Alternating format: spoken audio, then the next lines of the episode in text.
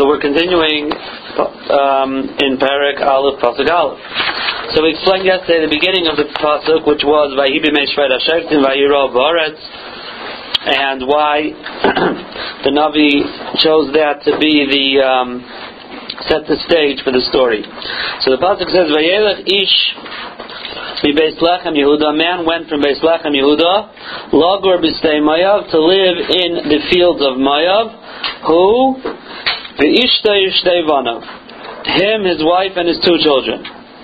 So Rashi tells us, Vayelech Ish, Asher Gadol Haya, he was a very rich person, Uparnas Hadar, and he was a person who provided for the generation. He was a leader. Rashi says, why did he leave to go to chutz? He was stingy.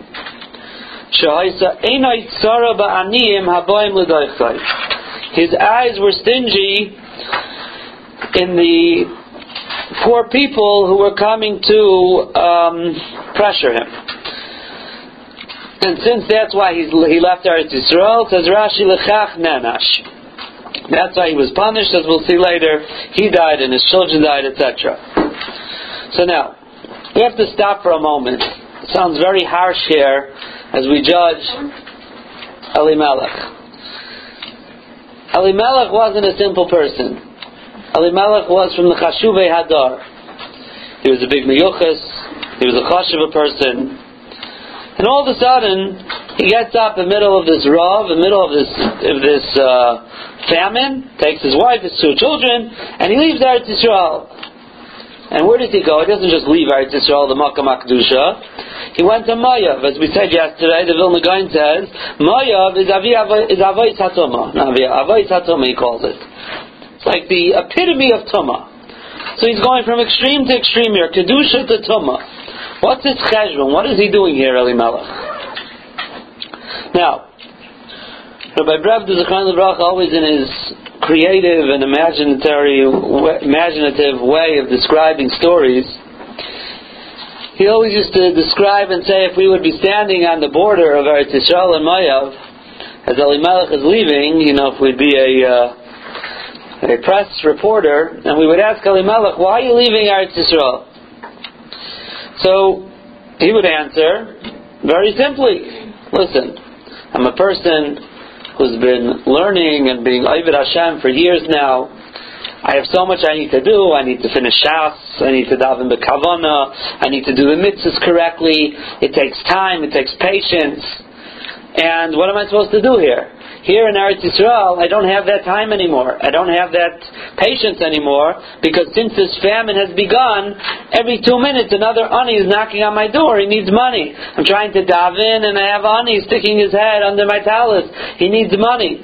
So I pasha don't have time to serve Hashem, to do mitzvahs properly, to be Isaac and Ruchnias. So I'm going to pack my bags and I'm going to go way out somewhere to Moav. No one's going to bother me there and finished, and I'll be able to do all my avodas Hashem there.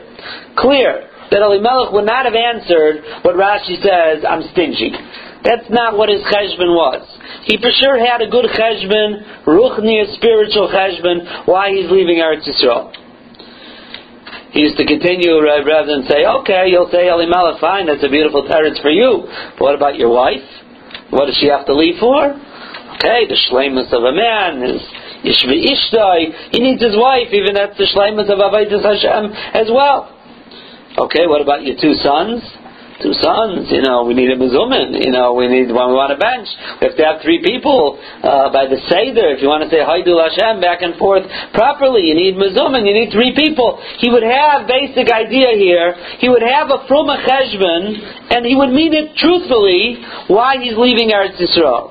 Why? Because he needs to be Isaac and Avodah Hashem, and with this famine the way it is, and he being the rich person that he was, and the poor people just bothering him, quote unquote, all day, he wouldn't be able to do it. Yeah? Yeah, but how can he go without um, minyan?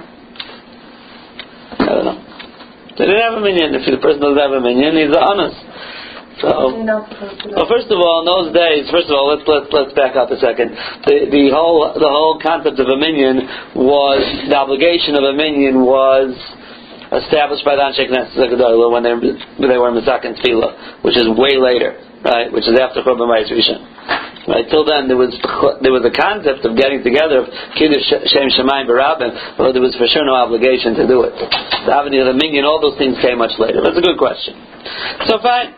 So he left. He had good kavanas. Now, Api Halacha, a person is not supposed to leave Eretz Yisrael, but there's exceptions when you could. And one of them is when there's a famine that reaches, halacha says, a certain shear, the certain point of severity, the person is allowed to leave Eretz Yisrael. So Elimelech al halacha was allowed to leave Eretz Yisrael. In his mind, al pi he was allowed to leave Eretz Yisrael. In fact, he was maybe supposed to leave Eretz Yisrael, so he should grow in his ruchnius. And yet, and yet, Chazal tell us that you want to know truthfully what the reason was? The true reason why he left Eretz Yisrael was because of Tzaras Deep down, he was stingy. Now, this is a very important Nakuda, because it's a Nakuda that a person, his Yetzirah very often will convince him that what he's doing is a mitzvah, or what he's doing is proper and yet deep down, deep down, it may be his yetzer hara. Get to this, I saw, this, I saw yesterday in this week's Parsha, there's a concept called Tmura. Tmura means if I have an animal that I made, I set aside for a korban, I made it hektish, I made it holy.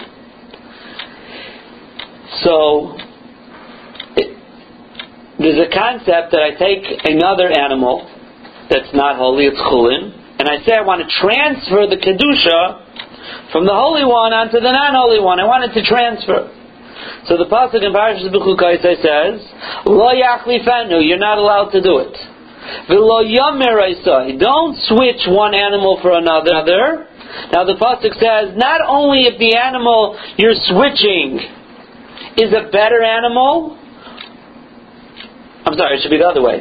Not only the animal you're switching to is a worse animal, meaning I have a chush of animal, fat, healthy animal for hektish, and I want to transfer the kedusha onto a sick, bad animal. Not only that can you not do, even if you want to upgrade. I want to upgrade from I have a little sickly animal I made hektish, and I want to upgrade to another animal, a much better animal. You're not allowed to. And in fact, if you do, says the pasuk, we give you a penalty. If you do it, you're Iran and Isser. And not only that, both the original animal and the new animal are now both hektish. So you don't gain. So the Rambam says that even though the mitzvahs of karbonis, many of them are chukim, and they don't really have reasons for them that we know about. But here the Rambam says, I'm going to give a reason. And the reason is because a person has the. And his Yetzirah likes to acquire wealth and physical things. And therefore, if there's the option of the person transferring Kedusha, even if we just allow him to transfer Kedusha, and we say, you know what, you could transfer Kedusha to a better animal and upgrade, that sounds great. That sounds like, what do you mean? I'm doing a mitzvah. That's true, you may be doing something good. But if we already give you the Pesach of transfer from a bad animal to a good animal, your Yetzirah is going to come along and have you do transfers from good animals to bad animals. So therefore we don't want you to do any of that. So the question is, what do you mean? If we only allow you to upgrade, so how could the Torah come along and say downgrade? Downgrade doesn't work. If the Torah only allows you to upgrade, we should allow you to upgrade and only an upgrade. So you'll say, well, the Yitzhar will come along and say, you have this great animal, switch it for a bad animal. But you can't do that. How's it going to work? So I saw one of the Mepharshim say, of course we're not talking about that it's so simple, like I'm making it, you have a good animal, you want to transfer it to a bad animal. Animals have different milas to them. Some animals are bigger, some are smaller, some are stronger, some are weaker, some are fatter, some are uh, leaner, some are uh, have uh, their spots are maybe more uh, you know a nice pattern, and the other ones aren't. They look nicer. Some are ugly, some are pretty. So when you start saying that there's better animals and worse animals, it's really very subjective. right? It's not so simple. It's not absolute. So the Torah was Yerid the Seifdaita Shalada. That sometimes, let's say, you'll have an animal that um, that is a is a uh, it's a very healthy, strong, good animal, and I make it hektish. And then I say to myself, you know what? I have this other animal. It's not as strong, but it's more pretty. It's nicer. It's leaner. You know, today leaner is in, tomorrow fatter is in. Whatever it is. So the Eitzahar is going to come along and tell the person, you didn't give the best animal to Hektish. Yeah, the animal you thought, because it's fatter, it's bigger, but look at it, it's an ugly animal. It's not so pretty. It doesn't have so many milas. Switch it for this animal. Now this animal looks a little smaller, but it's a much better animal. So the person's convincing himself, or is convinced, that what he's really doing is upgrading. But the Torah comes along, the Torah created the person, and says, I know that you have to be very careful. That might be Yetzirah talking and saying, really, this animal is worth much more money to you. Get it back, because you want money. What do you mean? How could you give a shvacher animal, a worse animal, to Hakdish? No, the Yitzhar has all different types of terutzim to fool you and say, no, this is the better animal. So therefore the Torah comes along and says, you can't do any upgrades here. Because you're going to think you're upgrading, but deep down, deep down in your thoughts, deep down, the Yitzhar is really the one there, and he knows this is not an upgrade. He's doing it because he wants you to accumulate wealth. And that's a problem that could happen. And that happened here to Elimelech. Elimelech, if you'll ask him, he'll have a ton of from a cheshbonus. But Chazal megalatos, Rashi through the Medrash, Chazal megalatos through the Rabbeinu Shalom, that deep down it was tzaras ayin. It was a stinginess. It was a bad midah that he had. Now, you still have to understand something, and that is, what does that mean here? Elimelech was really a stingy person? He's called Parnasei Hadar. Parnas Hadar doesn't usually mean a stingy person. A Parnes is a person who's Mefarnes Acherim. They give other people. Elimelech was a rich person. It's safe to assume that he gave out tons of money to tzedakah. So how could Chazal say he's a Sarah Zion? He's stingy. So Rabbi Reb Zechariah wanted to say as follows. He wanted to say what got Elimelech here, what did him in, was a Rambam. The Rambam in Pirkei Avos, the Mishnah says, Hakol lefi roiv hamaisa. Very famous Rambam. And that the Rambam says that a person acquires milas. He acquires as part of himself milas to perfection, not lefi goidel hamaisa, not lefi how great the action is, rather lefi roiv misbar hamaisa.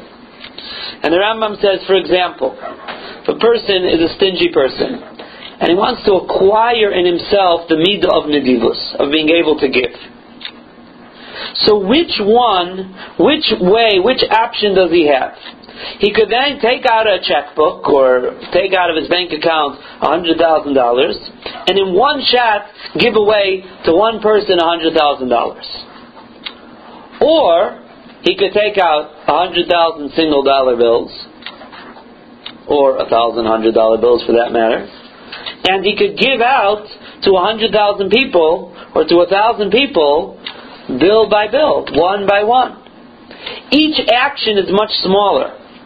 It's much harder to give $100,000 away in a shot than to give away a dollar or $100. But it's much harder to constantly keep on giving and giving and giving. Says the Rambam, if a person wants to acquire a midah, it's not lefi gaidol hamaisa. It's not doing one major action because everyone could do it once in a while, one major thing, overcome their yetzer hara to do something, but they don't acquire that midah. If a person wants to acquire the midah, it takes one after another, another, another. Give out a hundred dollar bills to a hundred different people will give you the will will give you the acquisition of the mead of Nedivus.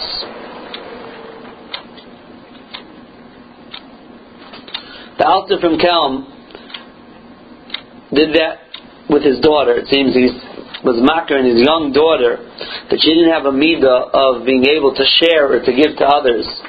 Not everyone's born perfect. Nobody's born perfect. and he wanted to be her properly. So what he used to do was, he took her on, on his lap, and he brought a pushka there, and he gave her a bunch of coins, and um, he gave her to put the coin in her hand, and he took her hand in his hand, and together they put the penny into tzedakah. And they did it again, and they did it again, over and over a bunch of times.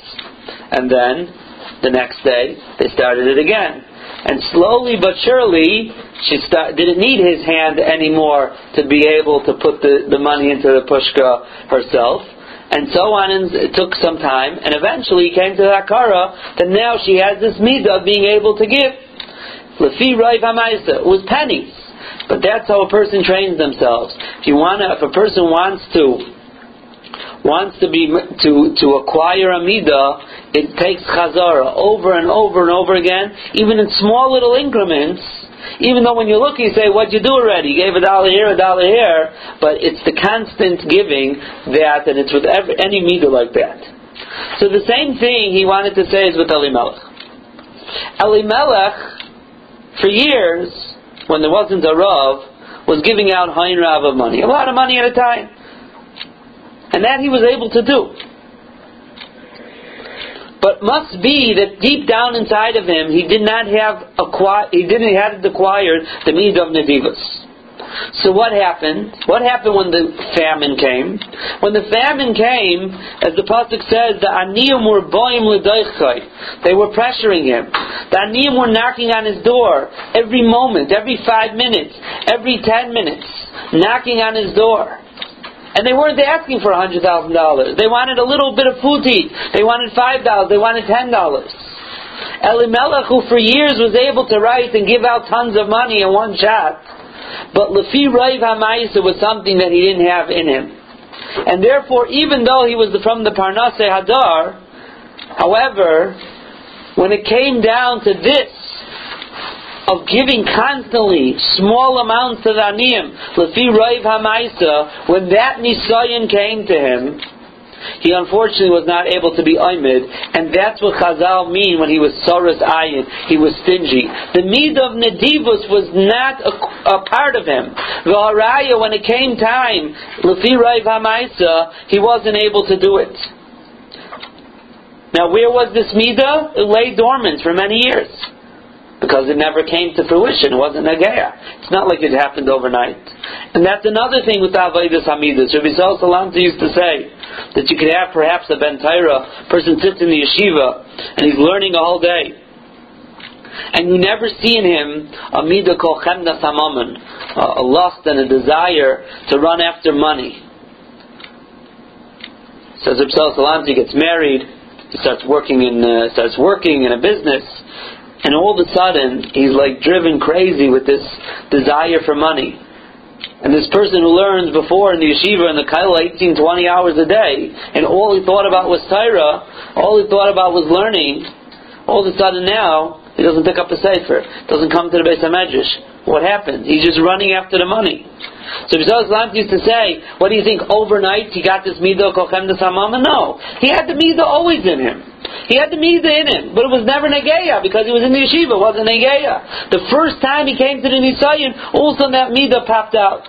So Salant used to say, when a person is working on his midah, it's not just the midah that he sees. The person has to make a real cheshbon anefesh and uh, Truthfully, I don't know how you do it and how you fix it. But as Rabbi Salas used to say, to see what about those dormant bad midas in you? Because one day that Nisayan is going to come and who knows what's going to happen. Here you've been working for so long, but you perhaps were not working on this midah because it wasn't something practical. And that's what happened with Elimelech. He was able to give out tons of money.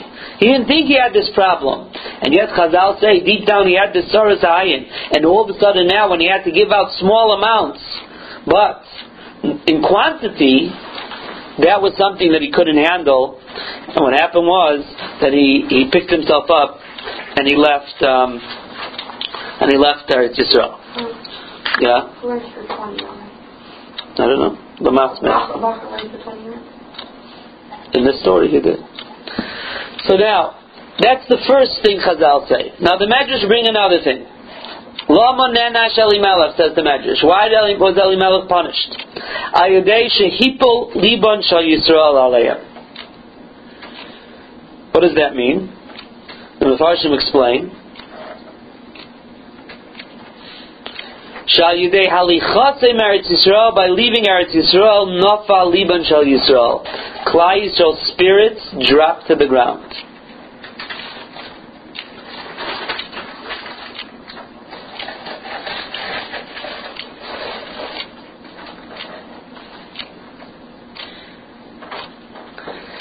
What?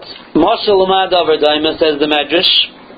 If you have a rich person who's living in a country, and everyone understood how rich he was, and they all relied on him. And they used to say, "We don't have to worry here in this city or in this country, because even if there's ever going to be a famine, we have this rich person here who has storehouses of food, and he'll take care of everyone." What happened? A famine came, and everyone starts, you know, draying around, and all of a sudden they see that um, the maidservant of this the shifcha, the maidservant of this rich person, has her bucket, and she's also in the marketplace looking for a couple kernels, looking to buy some food. So what happens? She, from his household, they need food? What do you mean? This is the person that we were relying on. This was the rich guy we were all relying on, and when the famine's going to come, he could provide for 10 years for us. And now we see his shifcha, She's looking for food for his household. What happens? this is the person you rely on. All of a sudden, everyone becomes very depressed and down because what they thought, their reliance, their insurance, was all, uh, well, it's not here. Kach Elimelech says the Medrash. He was from the Gedolei Hamadino Parnasei Adar, was a rich person. And everyone in Klal Yisrael, in Eretz Yisrael, they were relying, they said, if there's ever a famine, Elimelech's going to take care of us. Because look what he has, he's a rich person. And when the famine came, Elimelech said, what am I going to do now? All of Klal Yisrael is now coming to my door. Everyone's going to come with their little basket for food. Omar ubarach So he left Eretz Yisrael. Because of that, Hipil Liban Shal Yisrael Aleim. Klal Yisrael spirits, their insurance here, Elimelech, left. So they lost all hope. And that's the reason that um, that he was punished because he didn't take that into cheshbon. He didn't take into cheshbon that with all his from of why he's leaving. He didn't take into cheshbon. What about the spirits of Klal Yisrael? How could you leave them like that? Klal Yisrael is relying on you.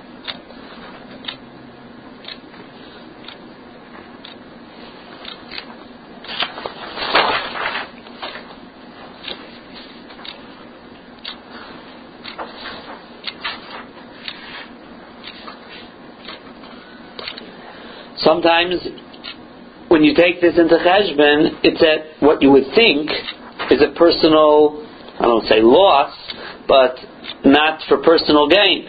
Because again, Elimelech here at a cheshbon, he wants to ruchnias, his own ruchnias. And yet the taina seems to be on him that he didn't take into cheshbon Klal Yisrael. And the truth is that if a person takes into cheshbon Klal Yisrael, and even if it's at their own, so to speak, lack of growth, but HaKadosh Baruch Hu takes care of them because the person doesn't never loses that way. He thinks he's losing. He thinks this is the only way that he's going to um, going to be able to gain, but it's not true. Uh, Rav Shimon Shkop Zechron Levracha in his preface to his Sefer called introduction to the Sefer called Shaarei Yosher, he has a shmooze there. Um, he might have done it a different year, not this year. On Kedoshim, that um, where he talks about, you know, we talk about aser b'shvil shetis asher. Person should give away meiser in order should become rich. So, so um, the question always is, what do you mean? If I'm giving away money, how am I going to get more money? It doesn't make sense. So the obvious answer is the way he explains it is that when it's your own money, when you think you own your money, you're right. It doesn't sound correct that if I give away money, I'm going to get more. If I give away, I'm having less. But if you realize money's not yours, you're just like a trustee. You're in charge of like a, a fund. that someone invests money with you, the Rabban Shem invests money with you, and he wants you to use the money for certain purposes.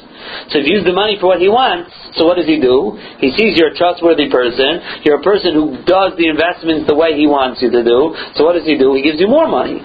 So he invests more with you. But if you keep the money for yourself, and you don't give so you don't give tzedakah, so then your investor says, one second, I gave you specific um, instructions of what I want done with my money. You get a salary, and part of it has to be invested the way I want to be invested. You don't want to do it the way I want, so I pull my money out. I'll find somebody else who, who listens to me. The same thing says Reb Shimon is with Chachma. Chachma is the same thing. A person could think to himself that if I'm going to share my Chachma with someone else, I'm going to take out time to teach other people, to learn with somebody else, but uh, that's going to be on my time. In that time, I could be learning so much more, and I could be gaining so much more. The same thing was with Chachma. Who gives you the Chachma?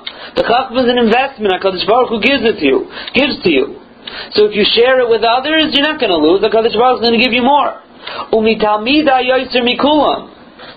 Right?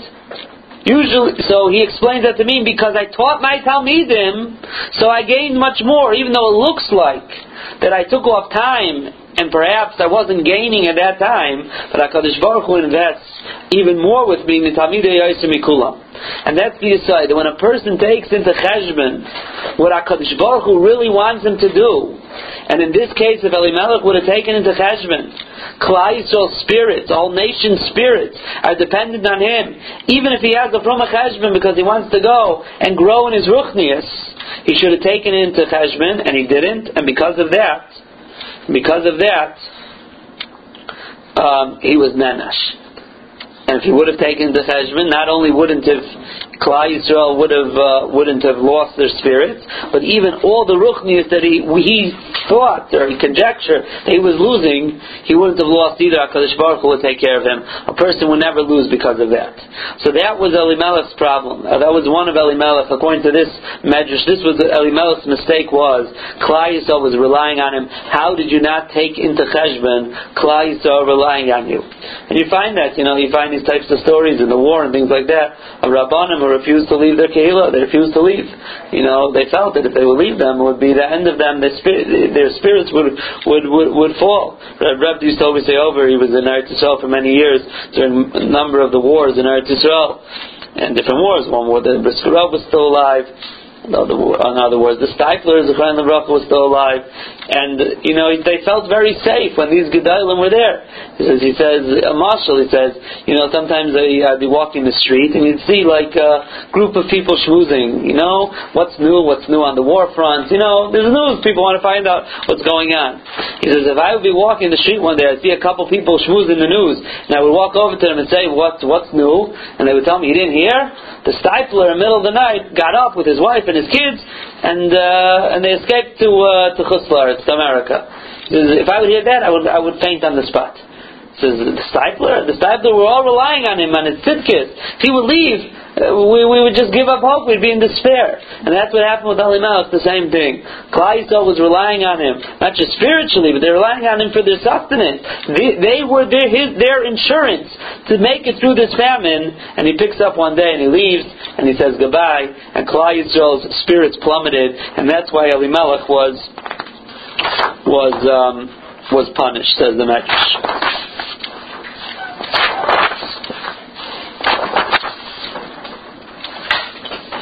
Now, the pasuk continues. V'shem Moish Elimelech, pasuk Beis.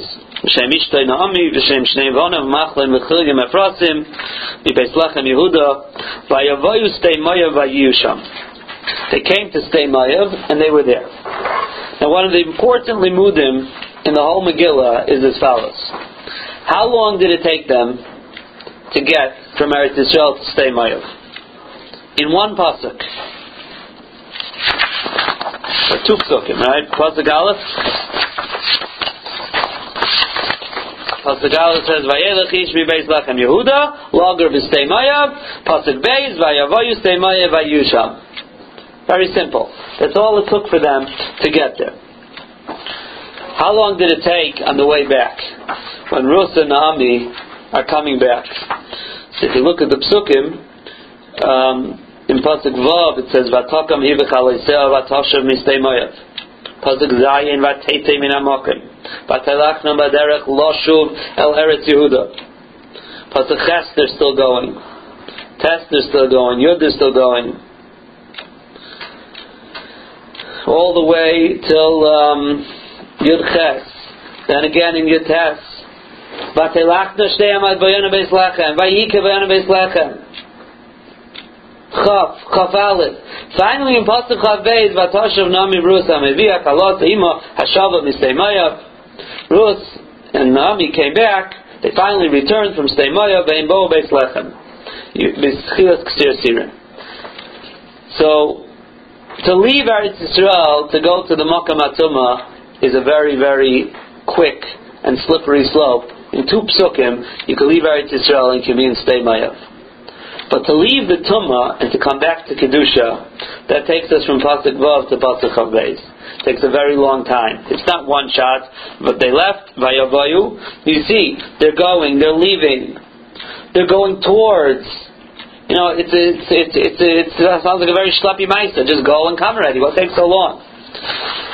Teretz is that when a person wants to leave Kedusha, in two clicks, as we say, you know, in modern terms. In two clicks, a person could be from, you know, whatever Torah website they're on. In two clicks, they could be by Aviyah Satoma in the worst of the worst. It doesn't take long. In two psukim, you could be there. You want to now try to climb out of the tumah. Person wants to they want to climb out of stay mayov. That takes a much longer time to do. It's much harder to do. The grasp that the tumah has on the person is much harder. And that's why it took so long.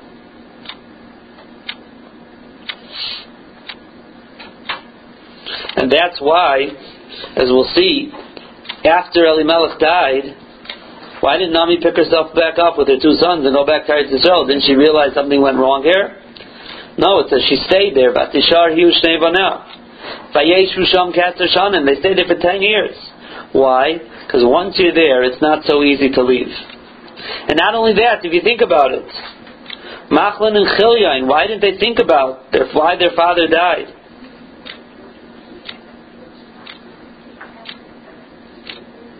Didn't make a Rishim on them. Why? Because when you're Makam it's very hard to think. It's very hard to pick up and leave. Not only that, they got married. They didn't have children for 10 years either.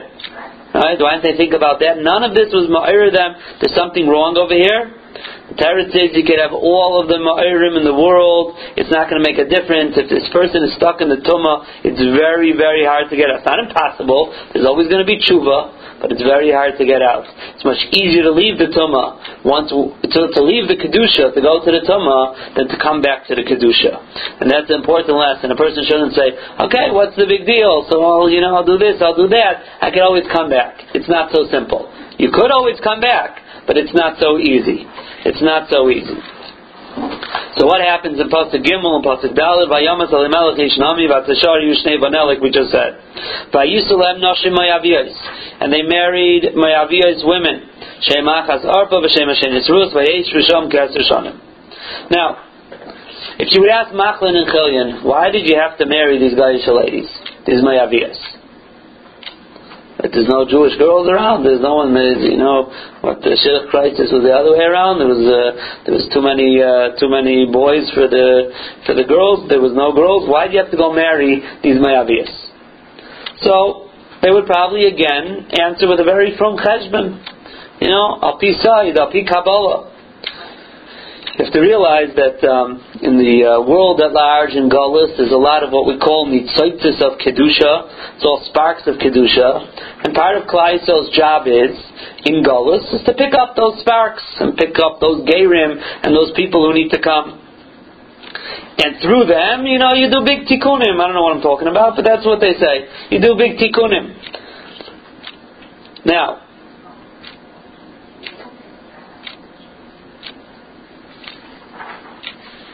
First of all, the Arizal says that these Nitaitis HaKadusha are very often found by Benais Malachim, by princesses. But right, that's why Shlomo HaMelech married many princesses from all over the place. Why Dafka them? Because he also was going with his cheshbon of these Nitaitis of Kedusha, and he was, he was doing with it, I guess, in his mind properly, and that's where they're found really by Benais Malachim. Now, at the same time, the Arizal says that Klal Yisrael and Golos, this is what they do.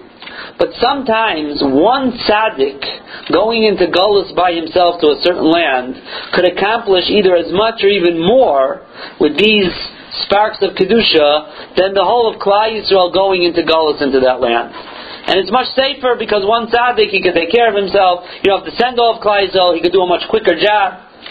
So Machlon and Chilya made a cheshbon. Their father Elimelech was a tzaddik. They're going to Moav. Moav is Avais HaTumah, but they're here for a purpose. Even in the Tumah, you got to pick up the Kedusha. Their father wasn't able to accomplish it, finish off the job. So they went, and they're going to go marry. Where are you going to find the Nitzaitis HaKedusha? The Benais Malachim. You're going to go to the princess. You're going to go Ruth and Arpa. They're the Benais Malachim. And when they're going to do that, it's going to be a big tikkun for Klal Yisrael for the world. However, as we see, HaKadosh Baruch Hu obviously didn't give his askama to this plan of theirs, because by Yamusu Gam Shneim, next pasuk says they both died, Machlon V'Chilyon, Atishor uh, Isha, Mishnei Yiladel Meisha, and the woman, Naomi, was left with no children and no husband. Now, you'll say, slow down. Well, nice that we got Rus out of this. Rus, right? Rabban already said, Rashi brings in Bereshis, right? Pray the Taivi Eshla. I have this, uh, this, this, this roost that's going to come out of Mayav. Right? HaKadosh Baruch already had this all prepared. So Rus needs to come back. So what are we saying? Machlon and Chelya and they made a mistake here? They didn't make a mistake. They did what they were supposed to. Because they got Rus out of it. The Teretz is, that's not your job. The ends don't justify the means. In other places it does, not in Yiddishkeit. In Yiddishkeit we never say ends justify the means. You have to do the means. The ends HaKadosh Baruch Hu will take care of. It's not your achrayis to, to, to, to, take care of these type of things. And that you find later in the Megillah as well. You find it later in the Megillah. Ploni Almoni, right?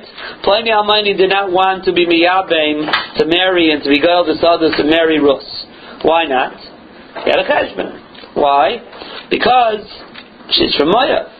I'm not allowed to marry a Mayabis. Now, what do you mean the halacha is Mayavi v'le Mayavis? That you're only not allowed to marry male people from Mayav. Females are mutter. But however, at that time in the history of Klal Yisrael, the halacha wasn't so uh, concrete. It wasn't wasn't paskin yet. It was a big machlokes.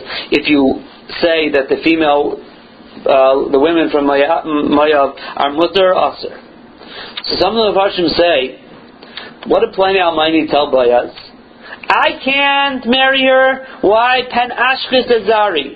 She's from Mayav, and then my children will be puzzled. You go and you marry her. One second. If you're not supposed to be marrying her, why is he telling Boaz to marry her? Make up your mind. The teretz is that Ploni Almoni made a cheshbon and said like this. The halach is not, you know, I believe the halach is I can marry a Mayavis. But I'm not the leader of Klal Yisrael. I don't make the psak. I'm not the Rosh Bezdin here. I'm not the uh, the Shaifet. So if I go do it, I'll marry a Mayavis. You're telling me today it's mutter. But maybe, you know, in the next generation, a Bezdin will get up and say, we're all wrong, and you're not allowed to marry the female Mayavis. And what's going to happen to my children then? They're all going to be puzzled. So he said to Boaz, I have an Eitzah for you. I have an Eitzah for Klal Yisrael. You marry her. You're the Gadol Adar. If you marry her, then there won't be any question what the halacha is. And then it will go down with Dairi Dairis, this is the halacha, and everything will be perfect. So Ploni Almoni says, even though I'm the first one in line for the mitzvah, I'm going to give up my mitzvah in order to ensure that the proper halacha is decided and kept in Klal Yisrael.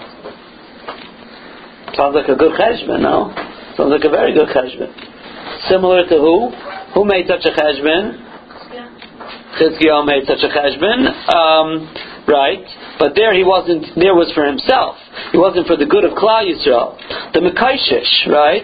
The Mekaishish Eitzim. What was his cheshbon? Chazal say, the L'shem Shemayim Niskaven. Why? Because they just found out the halachas of person's Mechal Shabbos Chayiv Misa, ain't a daim Right? It makes a much bigger effect on Klal Yisrael if they see someone being put to death for Chilul Shabbos, then it's really serious. Till then it's all theoretical. So what did he say? I'll go be over in Aveira, I'll be put to death, right? And probably what he wanted was he'll go down in history as the person who made Chilul Shabbos so chamer to Klal Yisrael. Yeah, He did it with Shishmai? that's what the Medrash says. Now the question is, do we know who the Makaishish was? Well, we know it from a Medrash. Does the Torah tell to us? No. If we were so proud of him and his actions, right, we should have said, Vayehi Tzlavchad came with a great cheshbon. Didn't happen. Why? Because he did, he made a wrong cheshbon. You're right. Chilul Shabbos has to be chomer to Klal Yisrael, but you're going to be oivren on Avera. Why? To help Hashem be bechazik His Torah. Because your ends justify your means. We don't work like that in the Torah. And the same thing with Ploni Almoni. You have a mitzvah of Yibum. Hashem taking care of the halacha of Moav Alei Me'avis, Hashem has his ways of doing it. It's not your job to make sure that the halacha give up on your mitzvah. It's a different nakuda. Over there he's doing an avera. Here we're saying even give up on a mitzvah. Why? To ensure the proper halacha. If this is the halacha, you do what you're supposed to do. Hashem will take care of his Torah. And that's the same reason why we don't know who Ploni Almoni is. Tayyib, whatever. His name is Ploni Almoni. Why? Because again, he wanted to go down in history as the person who gave up his mitzvah, gave Boaz the eitzah to ensure this halach in Klal Yisrael. I'm sorry, we don't know who you are. You're anonymous. We don't want to give you a, name. In fact, some say Almoni is a lashon almana. Almain.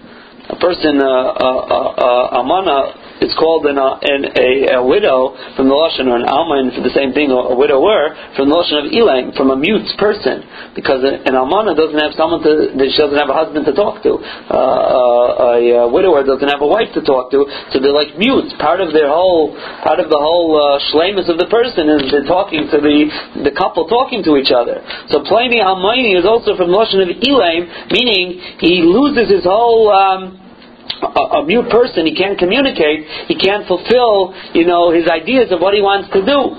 So Ploni Almoni, you didn't fulfill what you were supposed to do. You were trying to be the one who's accomplishing. The only way you accomplish is when you follow what the Torah says. And the same thing is here. You're going to say Machlon and Chilyon, the end justify the means. Because Ruth got out of it? No, that's not your job. Your job is what to do what's proper. Your job is to do what the halacha says. Pick yourself up and go back to Eretz Yisrael. You didn't do that. You had all these cheshbainas. So you're going to get punished. I, we got Ruth out of it. What would have happened? Would have enough. Because Baruch Hu has ways of taking care of things. Somehow we would have got Ruth back into Klal Yisrael. It's not our job to do that. Our job is to do what's proper. The problem is, like we're saying, that when a person thinks that they're doing a mitzvah, it's much harder to convince them otherwise. And um, so, how does one how does one know if they're doing the right thing? So the pashat pshat is the, the simple way is person has to go ask a, a, a rav or a talmud chacham or a paisik if what I'm doing is right or not. Can't just decide on your own. It's a big sakana for a person who doesn't ask and they do what they think is right. Because not always is it right. Sometimes they think they're doing a mitzvah and they can't see on any other tzad, and, and at the same time they're making a big mistake, like Machlon and Chilyon. The whole godless we call a, a Talmud Chacham is called a Talmud Chacham. Why is it called a Talmud Chacham? The Gran Shashirim tells us because a true Chacham always views himself always as a Talmud. He always still has to learn. He's never finished. That's why they're called Talmidei Chachamim. He's always a Talmud. A foolish person doesn't think that way. A foolish person, he thinks he's doing the right thing. The pasuk in Mishlei says, "Pikoish doiv shokol beish va'al ksil be'ivaltoi." Parak Yizayim pasuk beis. It's better to meet a doiv, a bear. Now, a bear, bears get angry very quickly. It's very dangerous to meet an angry bear. Not only that, he's a shachol. A shachol is a person who kills their own children. So, if you have, if you meet a bear who's killing his own children, or kol shekain, if you meet a person, meet a person who's killing his own his own children, you you who meet him are in a big sakana because this guy's not thinking straight. He's a wild person who's just killing people, and his own children he's killing. Who are you? You're a stranger. You're for sure not going to be spared. But it's better to meet that person or that bear than to meet the ksil, the fool, the ivaltai when he's busy with his foolishness. And the Vilna Gaon explains, because every wild animal, there are ways that a person could escape from them. For example, you meet a wild bear. So, even though he's very angry, but apiteva, um, bears don't fly. Right? So if you're able to scramble up to a very high place and escape to a high place that he can't climb, the only way to get there is for him to fly there or jump real high, a bear won't be able to do that. So even the wildest bear, there's always limitations to their craziness, so to speak, because you can always escape in different ways. Says the Gra, but a ksil, a fool, be ivaltai, while he's busy with his foolishness, ain shum gvul. There's nowhere to escape from this guy. There's no way out of it. So it's better to meet this crazy bear than to meet a fool, and that says the Gra is the same thing, come a little full circle here, with the Meraglim. The Meraglim were fools. They were Ksilim. Why? Similar thing. They saw Piruach HaKadosh that they're not going to be in the Nisim, as we said. So they decided to be Machriv Klal Yisrael. That's crazy foolishness. They're not thinking straight.